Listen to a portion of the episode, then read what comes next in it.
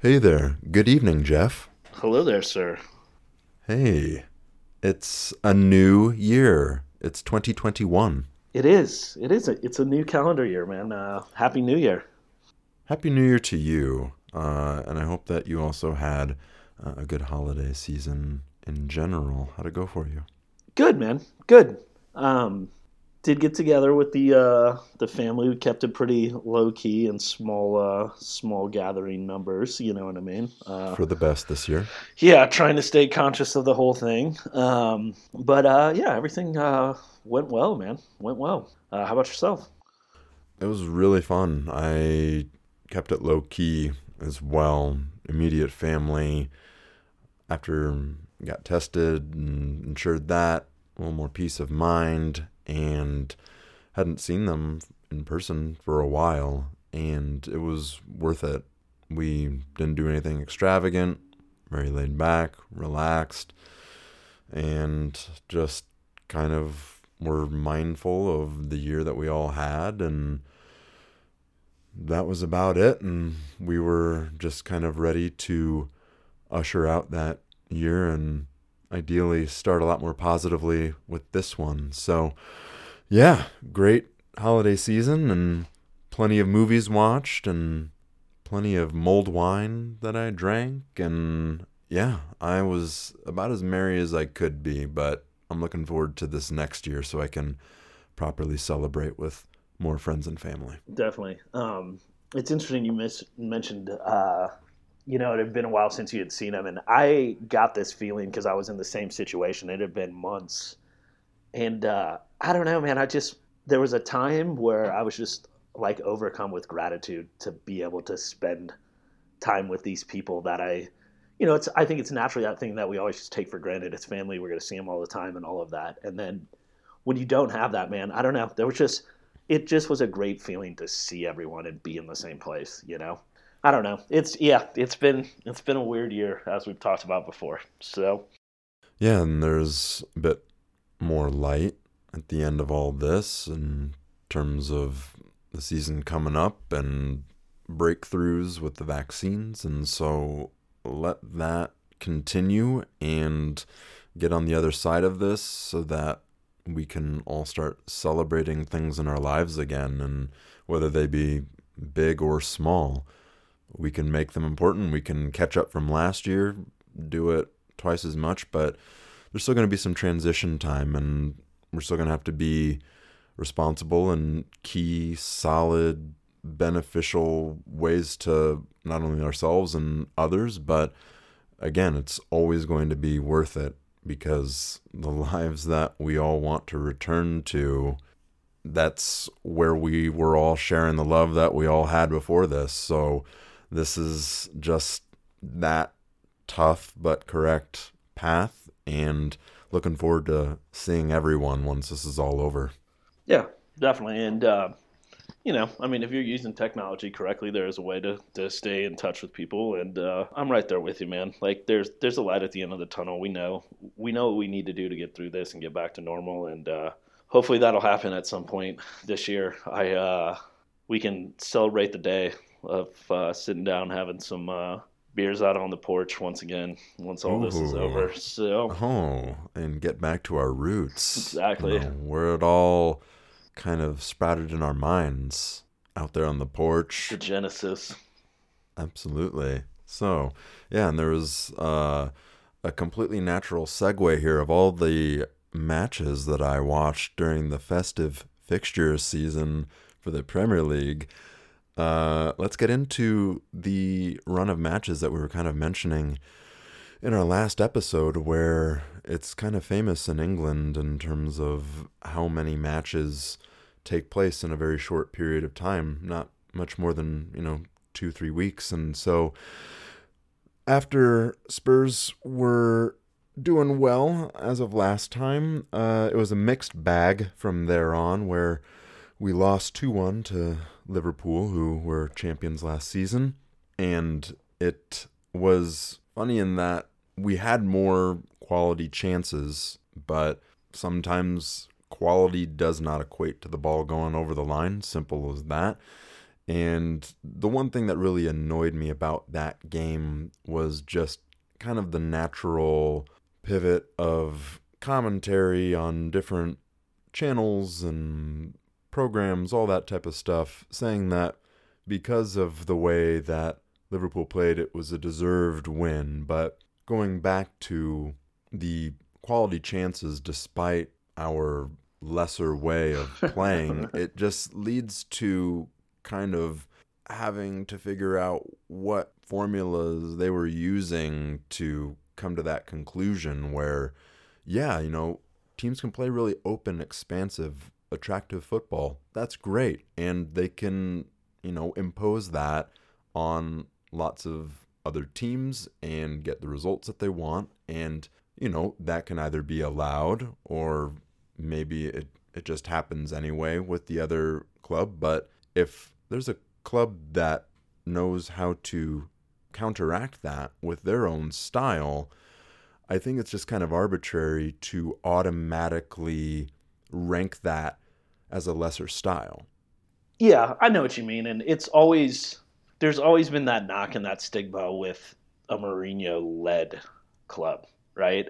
It's always this thing of it gets twisted in that thing of like you just park the bus and you play from the back and you do all of this and like I don't agree with it and it's yeah, every team should start at the back, right? Like you need a strong defense, you need to be able to stop the other team from scoring. You need defenders that can distribute the ball forward and make it happen and like we've talked about this in past podcasts before of Mourinho being at Real Madrid and bagging 100 plus goals in a season and setting the record. And it's like, but that he plays unattractive football, right? And it's like he didn't do anything different there, right? He maybe had more talent than Spurs have right now or United had when he was the coach there, but it's it's always been the same style. And like to the point that you made, it's like you guys created more actual chances. And I get it, like sometimes the ball just doesn't go your way and you just don't get that goal. But it's like if you would have scored, let's say you had five of those chances and you scored twice and you ended up beating them three to two, then all of a sudden it's Jose masterclass and Klopp, Klopp got put in his place and all of this. But it's like just because like you were unlucky on a couple of those chances and it didn't happen, now all of a sudden it's unattractive football and blah blah blah. And I, I don't know. They're the media is the media, man. It's yeah, and it's just something that I find to be an unnecessary opinion because if all these ideals that they say that teams should play with when faced with a clearly superior attacking threat and you name it Liverpool, PSG, any other elite front line in Europe okay so you should just foolishly cling to those and just hope that it comes out or you can be just clear headed and know that you have the quality and the training and the know how to fully snuff out what they do with the ball. Okay, yeah, we're going to stop that. And we know exactly what we're going to do when we get the ball back in key areas, and we're going to be efficient and clinical. And overwhelmingly, we were in that match. But again, it's just hits the post, fingertips, all that type of stuff. Well, so it and it's kind of like the proof is in the pudding, right? Like you had the chances. So that by definition, what you guys were doing was working, right? And again, like right. just because you don't get the last step or put the period at the end of the sentence doesn't mean that it doesn't what you did in between there doesn't mean something or is all all of a sudden invalidated, well right? Put, yeah. And it's just I get it. Like it's those are the frustrating matches as a fan, the most frustrating, right? Especially when you're playing a team as good as Liverpool, where you're like, you know, like maybe that same guy gets that chance a hundred, you know, a hundred times and makes it 98 or 99 out of a hundred, and that was the one time he didn't, you know. And it, it, I mean, it happens. It's it's soccer, it's sports, it's life.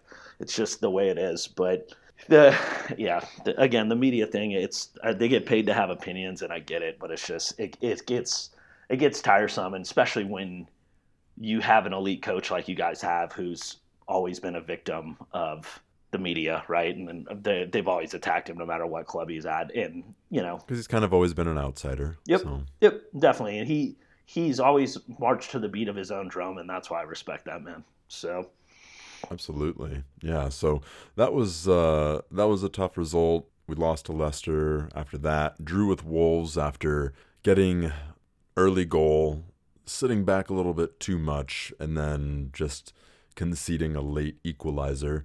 And then we took it to Leeds and beat them 3 0, just, you know, fully taking advantage of their open style of play. Again, you know, they cling to their ideals. We see that, know exactly what to do, and it could have been different had Bamford converted that earlier chance and, you know, drawn a, you know, level, all that. But it didn't. Again, chances. And that kind of balanced things out, led into uh, a more positive result yet, where we won our semifinal match in the Carabao Cup 2 0 against Brentford, who are a very good championship side, uh, very close to getting promoted into the Premier League.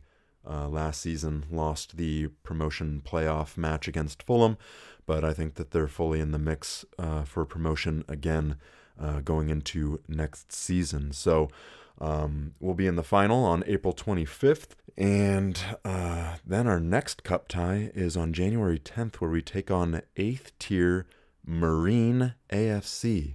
And that's just kind of one of those crazy matches where it pits those hypothetical juggernauts of top of the Premier League with guys that play it on the side in addition to their Monday to Friday job. Um, but that's, I mean, that that to me is the beauty of the FA Cup, right? And you have these, I love it. these dream stories, and it's funny too when they get drawn, when you get drawn away there too, because you get to see your club playing some of these stadiums that look like the equivalent of like a high school stadium in the states. You know what I mean? It's just, it's, uh, It'd be the equivalent of like the Minnesota Twins playing like a, a semi pro team or like single A team in an actual, you know, tournament Yep. that had an, an end result of a trophy.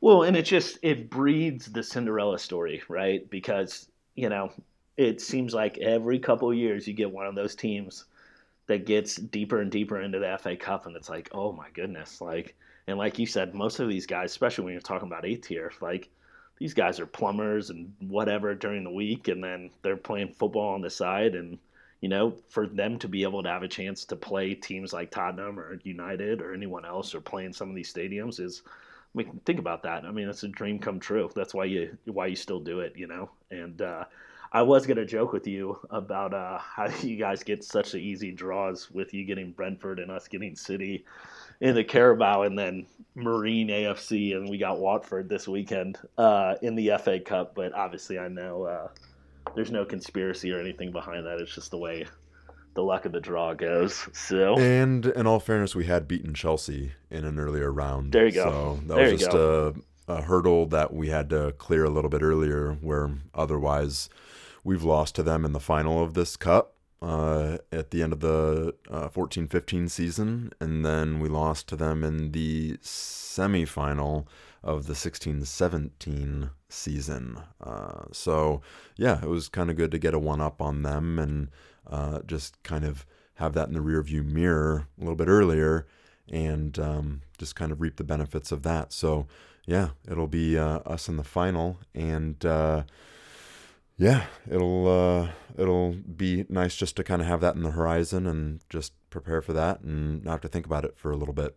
Well, yeah, and that's it's it is nice too that you got a couple months. So you know we're coming out of the end of that crazy time that we talked about, where we're just all stacked with so many matches, and it's just it seems unfair not only to your club but to every other club too that has to go through it, um, especially if you're in European competitions as well. But uh, it's nice knowing that you secured yourself in a final and obviously we'll touch on your opponent here in a little bit but uh you know it's that's what jose Mourinho does right is win trophies so and i, I mean i guess we could kind of just segue into it now because we were funny enough we got together last night we were going to do this and then uh, united and city played manchester city played in the other semi for the carabao cup so i kind of said to andrew why don't we maybe just wait a day and uh, know what this result is, um, so we can talk about it. And now, now that I know the result and watched it, maybe I wish we would have recorded this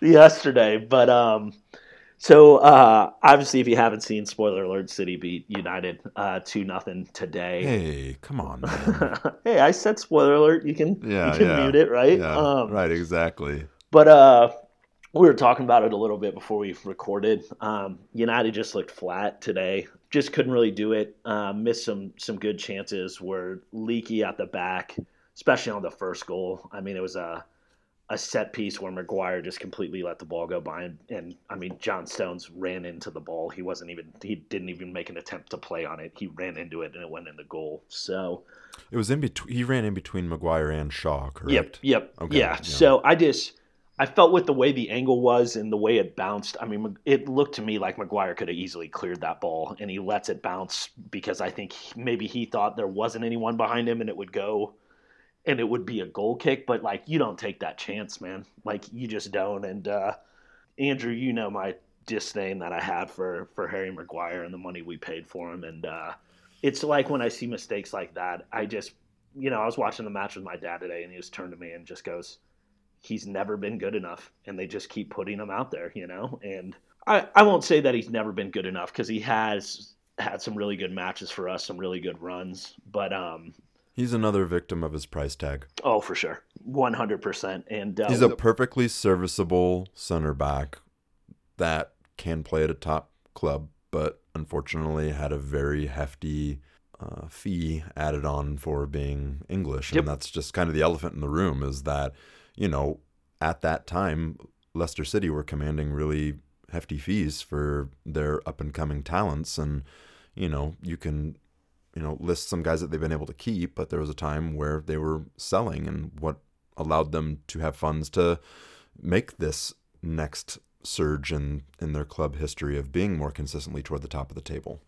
Yeah, and um, you know, I'm sure as a fan, I know what Maguire's price tag was, so I probably scrutinize him more than another player. You know what I mean? And uh, you know, you can't make those type of mistakes against a team like City, and they're just going to make you pay for it, and uh, they did. And uh, I was a little surprised though at you know us playing our quote unquote rivals or city rivals how flat we came out because we were prior to this we were on quite a good run um, we were unbeaten in seven total i think six of those being league matches five out of the seven being wins with two draws so there was the and I, I still you know today doesn't ruin it for me because i know at this point hey we're out of that competition now it's one less thing to worry about and you got to focus on the league and um, you know we're not quite halfway through right now i believe maybe one more match, two more matches gets us to the halfway point. Because it'll be eight, 18's the halfway point, right? Uh, nineteen. 19. would be. Oh Mhm. yeah, yeah, yeah, duh, nineteen. Um, yeah, and we're at sixteen played right now. So, but and just with some of the rescheduling going on, there's matches in hand and all of that. So well, yeah, and that's where we're at. I mean, our first, our very first game of the season got rescheduled, and that's why us and City are sitting with the game in hand right now. But um, you know, we kind of touched on this yesterday. I um am certainly not trying to put the, the cart before the horse uh, mentally, but it feels good right now to be tied at the top of the table with Liverpool. The thing is, is everything is so fluid and it can move. And funny enough, I mean, this the last time we recorded what two weeks ago. You guys were top of the table. You dropped all the way down to seventh. You're back up to fourth now, and you're three points out of first place. Yeah, three three points. So a little mini roller coaster the last few weeks. Yep, yeah, and that's the way it goes. And uh, you know me, I say this all the time. I probably say it every time we record a podcast. It's it's a marathon. It's not a sprint, you know. And um, we got off to a slow start this season, but I feel like we've been way more consistent the last month to month and a half. And uh, I know we kind of fault, faulted a little bit in Champions League, and that was a disappointing end to that. But as far as the league is concerned, we've been pulling pretty much steady wins or at least ties for the last two months, and that's what you need, right, to be be in the competition. That's the biggest thing. And we obviously have FA Cup against Watford, as I mentioned uh, this weekend. But after that, I believe there's one match, and then we actually play Liverpool. So that's a good chance for us to seize the opportunity. And I think that's where we're at as a club is is trying to get over that next hump. And I think that's where Ole's at as a manager. And um, you know, there's a lot of people complaining online today because I this was I want to say for sure the second, but I believe it was the third semifinal we've got knocked out of since he's been a coach. And there's, you know, there's always two ways to look at that, right? Glass half full, glass half empty type of thing. Of you got to give credit where credit's due of getting to the semi, but we're Manchester United, right? Like you you win things, you win trophies. This is what you got to do. I've been going a lot back and forth with uh, your oldest brother, who's also a United fan, and we both agreed this is for me. I feel it's the most consistent and most competitive team we've put together, honestly, since Ferguson left. And I know Mourinho finished second uh, one year. That I think is the only time that I could compare to what I'm seeing now but uh, they also got to keep it up, man, because again, we're not even not even at the halfway point right now. Yeah, and albeit something that wound up being involved with a separate club from you, there was a movement in Europe of Mauricio Pochettino, who used to manage Tottenham. Uh, he went to PSG, Paris Saint Germain, and he is going to be their new manager. And he had been rumored uh, for the last few seasons as being a potential successor at Manchester United. So it was just kind of like this random rumor that just never faded just because he didn't have a job after having left Spurs. And so um, I think that it's a fitting appointment for him, having played for PSG back in the 90s. But yeah, I think that it could potentially just lead to a little bit less pressure. Uh, but that all is hypothetical just based off of what types of conversations he's even been having, you know, with management where he could have already been having discussions that gave him confidence or just let him know what the future was going to be, at least moving forward, you know, with the club. Well, yeah, and I, I think even Pochettino had gotten to a point where he's like, look, they're playing better as a club. I can see it. So maybe this is my time to not wait anymore. And he goes to a club that he knows and he's familiar with. Back to the Ole thing, and then I, there is something else I want to say about Pochettino, but I just with the way the the media is in England, which obviously is kind of a common theme with what we're talking about tonight. Like it's printed every single week that as soon as United falter, as soon as we tie, as soon as we lose, oh, it's Pochettino. They've already talked to Pochettino. They contacted Pochettino, and like him moving to PSG right now, it has to take some sort of pressure off Ole. And like, I get it. Like, there's always pressure. It's Manchester United. You have to win. You have to have results. But hearing that constantly lingering behind you for year after year could not have been a good thing, you know. And I think for Pochettino at PSG, I think it's a good move, right? There's a lot of talent there, but it's also this thing of like there's only one thing that you can do to be a success there, right? And if he doesn't do that in two or three seasons, he's not going to be there. And I know he's a PSG guy and he played there, but they don't they don't mess around, man. With the money those guys have invested, it's Champions League or bust. And obviously, the league isn't even what is it seven eight years in a row they've won it. You know what I mean? Like, mm-hmm. it's one of the least competitive leagues in my eyes, and uh, it's a shoe in. You're already assumed that you're going to win a domestic cup and win the league. But Pochettino has to do what he couldn't do at Spurs and get them to the finals and then get them to win. And that's why I've always liked the guy a lot. But I, I just, I mean, you're going to have to win Champions League or you're not going to be at PSG long. And that's what it's going to come down to. So. Yeah, I think that similar to a lot of other managers that come in middle of the season, I think that he's going to yield a lot to what the core quality of the squad wants to do and how they want to play and maybe weave in some of his own philosophies, etc. I think that and this is something that he really likes to have ideally at each club is that PSG have an amazing academy of youth talent at their disposal. I shouldn't say at their disposal, but for that they're cultivating, that they are training all the time. And I think that we may see throughout this season core top academy youngsters making appearances for PSG, showing up on the bench, uh, getting specialized training and tutelage with the first team. Pochettino always likes to do that, bring in you know, some new youngsters that otherwise may have been overlooked by the previous management. and get them first team training minutes just so that they can start playing with more grown men and higher quality uh, level of talent, etc. And that's going to be one of the things is to see what youth talent PSG have had, but may potentially have been kept from getting more minutes just because there was such a high priority placed on appeasing certain people, but that remains to be seen just in the next few weeks because I think he's only led them in training once or twice and managed them today. Today, yeah, Uh, yeah. They, they tied one one with uh, Saint Etienne. mm, I think he's got to go. I think he's got to get Well, out. Well, and I, I just I find it funny because it popped in my head as you were talking about kind of the point.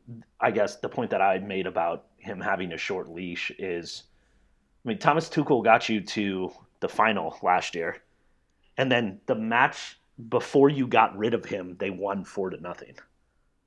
So you think about having the luxury of okay, we just won four to nothing, and this manager isn't good enough right? And I get that they're in second place right now. They're three points out because Lyon has been having a fantastic season. But it's that thing of like it again, man. Like it's it's just it's super high standards, and uh, I just he's gonna have to be successful, and he's gonna have to be successful quick because uh, clubs like that, I I to me PSG is like a Chelsea, right? It's almost a revolving door of managers, and uh, you have to win Champions League or you're gone. You know, so. Yeah, just quick in regards to Chelsea, rumors of Lampard being on the hot seat if he doesn't turn results around. I mean, just with the full on assortment of players he has to pick for any given match, they should be performing a lot better. And I have no idea the validity of this, but I'm not a reporter, so I don't really have to worry about it as it's not going into print. Whispers of uh, Julian Nagelsmann uh, to take over at Chelsea. I'm not sure what timeline that would be, as you know, uh, Leipzig are still in Champions League and making a strong run. So I'd imagine he'd want to see that through just for potential bragging rights in the future of having that in his cabinet and you know pointing to that for future negotiations at other clubs. Well, yeah, and they've lost. I just looked it up. So they've lost four out of their last six matches. Um, but I still I, I, I remember this, and I was talking to my my pops about it the other day when I was over last Friday watching United Aston Villa about Chelsea struggles, and it was before one of the um, Omaha Union matches when we were out tailgating, and uh, your one buddy I can't remember his name is a Chelsea fan. I just remember having a conversation with him about how great it was that they had spent the money and every single player that they bought, I rated. I really liked them. They were players that I've been attracted to and everything like that. But we also talked about like this doesn't automatically make you shoe ins to win the league because yeah, you can buy all these bright, shiny parts, but they all got to fit together and they got to work together. And I think that's part of what we're kind of seeing right now. And we kind of joked about it. I was like, dude, you just keep buying attacking players. And they bought all these attacking players, and now they're just give up goals left and right. And it's like, yeah, I get that you got Thiago Silva. He's also 35, 36 years old. You know what I mean? Like, it's just one of those things where it's like, yeah, you can just buy talent to buy talent, but you have to have a manager that knows how to fit it all together. And uh, it's just crazy to me because you know you go back a month, month and a half ago, and it's just like Lampard's the man, and like he's proving that he's one of the best managers of the EPL and all of this, and now how quickly it you know a couple weeks changes, and now it's he's on the hot seat, and you know I think the reason you you started it was me mentioning how it's Chelsea's like a revolving door when it comes to managers. So Yeah, I mean, I don't understand why Chelsea made the appointment to begin with. They appointed him when they were going through their transfer ban, and so they were promoting a lot of their youth. Mason Mount, uh, I think Hudson Odoi started getting more minutes as well. uh, Reece And- James, Loftus Cheek a little bit Yep. as well, maybe. Yeah, Reece James especially. Uh, but really, before that, he had managed Derby County, and that was his first managerial role. I just don't understand how a club with such a high incentive for consistent top performance as Chelsea would just give a recently retired club legend the helm. Uh, Yeah, go ahead. I always, I always found it suspect of an appointment and questionable, and I thought it was unnecessarily sentimental and not based on enough evidence of a proper CV Well, yeah, his and you, name. and you have the means to bring in big names, and you've done it before. You've had Mourinho there twice. You've had Ancelotti there, right? Like I think back uh, to all of the coaches, and they were all fairly big names. And I guess maybe that proves the thing that maybe we're talking about right now is like why did they go with him? And maybe it's like, hey, we've tried all these big names, and we've had moderate success, and now we're going to go with one of our guys. But um, yeah, I, it it was surprising, and I think Arsenal are going through a little bit of that same thing right now. And I get that Arteta had been an assistant under Pep and everything, but I think Arteta remains to be seen. I think he does have a solid enough ethos of what he eventually wants to do, as much as it pains me to say that. I, I think that he's too stringent of what he knows can be done for this to be a full indictment. I honestly think that he could potentially turn them around in the next, you know, season, season and a half or so. Um, I don't want that to happen, but I think that uh, Arteta is capable of doing that. I think he has the head on his shoulders to do that for them. Unfortunately, well, yeah, and yeah, I um, it, I mean, it remains to be seen, obviously, right? And uh, I mean, even they were 14th, 15th, and now up to 11th, right? And uh, what a difference a couple matches makes. And uh, I think the other thing that's going to be tougher for kind of these new managers that are trying to prove themselves, right, is the whole COVID thing and the fact that like they may not get access to funds um, moving forward, right? Just like I mean, I even hear it from United. It's just like, cool, we can't spend like we used to because we're not bringing in the revenue that we used to. And uh, I know Chelsea kind of defied that a little bit last year, but I think also having the transfer ban the previous what two windows, you don't spend any money at all, so you go out and show the manager, hey, we're supporting you. But um, yeah, I just uh, I don't. Chelsea looks like a lost football club right now, and uh, it's tough seeing Christian Pulisic go through it, and you can tell he's really, really frustrated. And uh, I don't know, it's going to be interesting. But I'd heard some of the uh, the hot seat rumors as well, and you know, the point you brought up about Nagelsmann is uh, getting a coach like that to leave mid-year. When I mean, he got that team to the semifinals of Champions League last year. They have a good chance to go deep again this year and to get that guy to just walk away from that project in the middle of the year to join Chelsea, I just don't see that happening. yeah. Just going back to my earlier point, I think I think he'll wind up seeing out this season and even just allowing for other potential offers to come through Yeah, and because at the rate he's going, I think that this was a good next step for him, having come from Hoffenheim and leading them to Champions League. yeah, I mean, that was really unexpected in, in Germany for them to have that season result as a club, and then the you know move to to Leipzig. It's it's I think he's bound for a bigger club at the end of this season. yeah. And uh, I I remember it was like a month ago, month and a half ago. It was rumored that Real had reached out to him about an opening, and I don't know if it's when they brought Zidane back the second time, That sounds right. and he just you know I. I can't I could not imagine man he's what 33 34 years old right now and so that would have been when he was 31 32 of having a club like Real reach out to you to offer you I don't know if they officially offered or just were feeling or putting feelers out there you know what I mean but I couldn't imagine being that age and managing a club like Real Madrid you know it's it's insane and I think he did the right thing of staying and uh he's a fantastic manager, man. He's one of the brightest young minds in football, and uh, it's going to be really, really interesting to see where he ends up at. And I, I like you. I think he's going to stay at Leipzig till the end of the season and then reassess. And uh, Chelsea, I mean, they could always do it. They've done it before, where they fire a guy midseason and just have an interim come in for the rest of the year. You know, so Bring back Guus Hiddink. there you go. There you go. Yeah, well, Gianfranco Zola. Yeah. who they had? They had Sc- Scolari for a little bit too. Yeah, Yeah.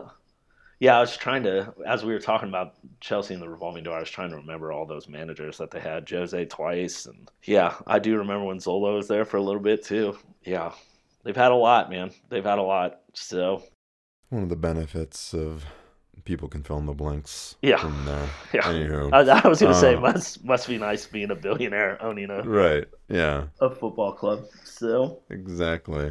Uh, what do you guys uh, have coming up in your your future here? Like uh, any other type of um, structural stuff happening aside from just like results on the field? Um, so there is obviously the over overarching thing that's been talked about for four or five seasons of this possibly being the summer where they go out and get a director of football.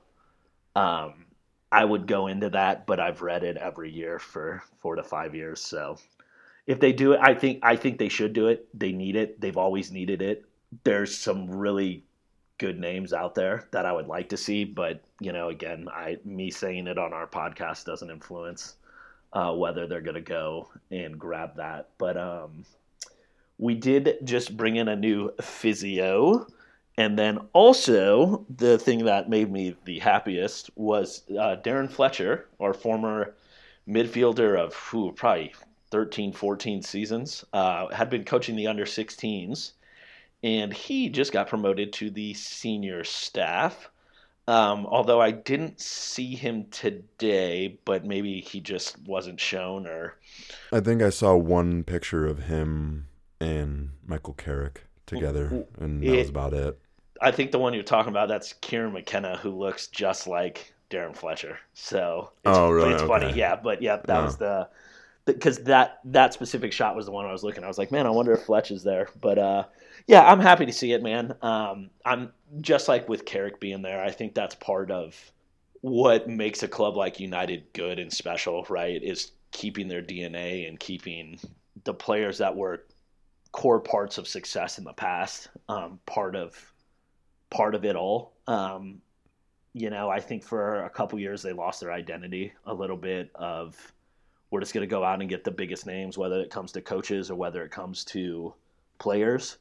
And uh, it seems like they feel like they got the right guy now. They're changing their policy on who they're buying and why they're buying them and how much they're spending. They're changing their policy on how much they're paying players, uh, which is something that definitely needed to change. So all of these things are good for me in my eyes. I think they're good, but um, it also comes with some growing pains, you know. And uh, I think we're starting to get on the right track and starting to go in the right direction, you know. And um, I think we're good enough to finish in the top four this year, and uh, that would be success to me right now. You know, anything better than that, I, I'd take. I think we're good enough. I think we're one of the top four teams in this league right now. So Yeah, that's fair to say. You guys are showing a lot more consistency from week to week and showing a little bit more of a decisive style from match to match. And so that, and just with your history of success, just allows those, you know, bridges to be easier to cross, of, you know, making that a reality of, you know, leading to success because you've already done it. It's not something that needs to be hypothetical. It's something that you can just point to and say, let's just do that again rather than some insurmountable, you know, first time, etc. And so, yeah, this is still a wide open race this season. Um, I think that uh, any of the current top four to five teams will be exchanging spots pretty fluidly uh, between and among each other. Um, as you said, we're not quite at the halfway point, and then from the halfway point on, that's 57 available points. So um, that's uh, a good amount of variance that can come into play at the very end of the season and make all the difference of who goes into the Champions League and who just misses out. And I'm really looking forward to it. And I want everyone to stay safe at the same time.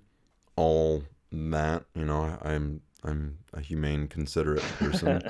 I respect these guys for their talent, but I also want them to have full tanks so that they can be actual human beings in the world that can, you know, feel safe when, you know, they're not playing football, both on and off the pitch, I should say.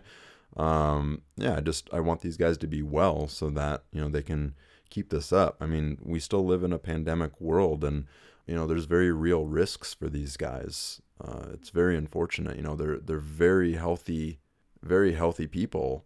Obviously, they've been training physically for their entire lives. It's a very aerobic sport, and you know, Steve Bruce, manager of Newcastle, has said that you know, it's all one thing to have the symptoms, you know, for a quick bit and then they're gone, but it's really the the long COVID that we're worried about. And he brought this up in an article on the Athletic where they've had they've had two guys, one of them being uh, Allan Saint-Maximin, I think. They have been out for a while now, and he's mentioned where keep in mind these guys are used to running six, seven miles a match a lot of the time, uh, and they're going for half hour walks and then wanting to go back to bed. That's really the outlier cases that all along affect all sorts of humans all over the world this past year, but also affects these elite athletes. And that's where they can't just become commodities. You know, I want to see this league perform and succeed and show the quality, but it shouldn't compromise, you know, the people that drive that that market. And so, yeah, that's that's the one thing that I'm always worried about because I'm compassionate. I don't want guys that a that I support and have come to quote unquote know and become more familiar with in a way, but also just you know their their fellow competitors, guys that have trained their entire lives to get to this point. They don't deserve to um, have that taken away from them. So that's the overarching thing that I'm going to be weighing against my excitement for the rest of the season. So not Yeah. to be a, a, a wet blanket or anything like that. No, no, no, no. But I, I can remember what you just said reminded me of. I can remember when all sports were coming back. Obviously, soccer was one of the the very first ones. But I'm thinking to myself, like, is this really worth it? Like, yeah, like I get more enjoyment because I can sit on the couch and watch sports that I love. But like, if someone gets seriously ill or dies or is affected for the rest of their life, like, is it really worth it? And uh, I think we've been pretty lucky so far. And, you know, I think the NBA really showed with the bubble whole thing, like, hey, there is a way that you can do this safely. But, uh, yeah, man, it's just, it's something that I think about almost every time I'm watching it. And I think it's because of the lack of fans. So you're constantly reminded that we're still in this state and this whole thing is still going on. But it's just like, I, I don't know, man to this Steve Bruce's point is like they still don't know what the long term effects of this is going to be, especially on the heart and the lungs, and those are your two most important organs. You know what I mean? And it's uh, I don't know, man. I I just I, I'm the same way. I just I would hate to see anything like that happen at, for the sake of really it comes down to clubs needing to make money and humans needing to be entertained. You know, so Yeah, so that's why I want, you know, these different vaccines to make it to as many people as possible. Let's unlock this world and get this in the rearview mirror as soon as possible. So I say that knowing that I have zero power whatsoever on all of these things, except for just like my own willingness to uh, champion them and, you know, hope that in some way these words lead to just that much more, you know, uh, potential for betterment of this entire situation. Because I think that we've all been patient and strong in that we deserve to have the world back that we enjoyed so much and reconnect with the family and friends and acquaintances and even kind strangers that we've met along the way just to be able to have that fabric back. So I don't want that to come back while compromising people along the way to get back to that. So yep, I'm right right yeah, there with you, man. Right there in with you. So Definitely. yeah, but that's kind of all I have to say about that. Yep. Um, yeah, man, I think I'm pretty good. Uh, obviously, we both got FA Cup matches uh, this weekend, so maybe we can uh, reconvene next week and uh, talk about things a little bit and uh, Sure, why not? go from there. All right, it's uh, I'll pencil you in. my my schedule's pretty open, so just let me know if you got some time. So Uh, you know, I'll uh, I'll drive by while you're mowing your yard. You're not mowing your yard; it's the wintertime. but, shoveling, yeah. shoveling yeah, snow. shoveling snow. So, Yeah. all right, man. Well, we uh, will gather together later when we know more about the results of future matches. That's a good, Sound good? that's a great point, dude. That's a good way to put it. Yeah, yeah. I, th- I thought it, it makes sense, right? It does. It does make sense. that, that part of it does. So Okay. Well, thanks for putting up with us, everyone. So we'll uh, we'll get this out to you, and uh, we'll see you yet another time. Have a good evening. Stay safe.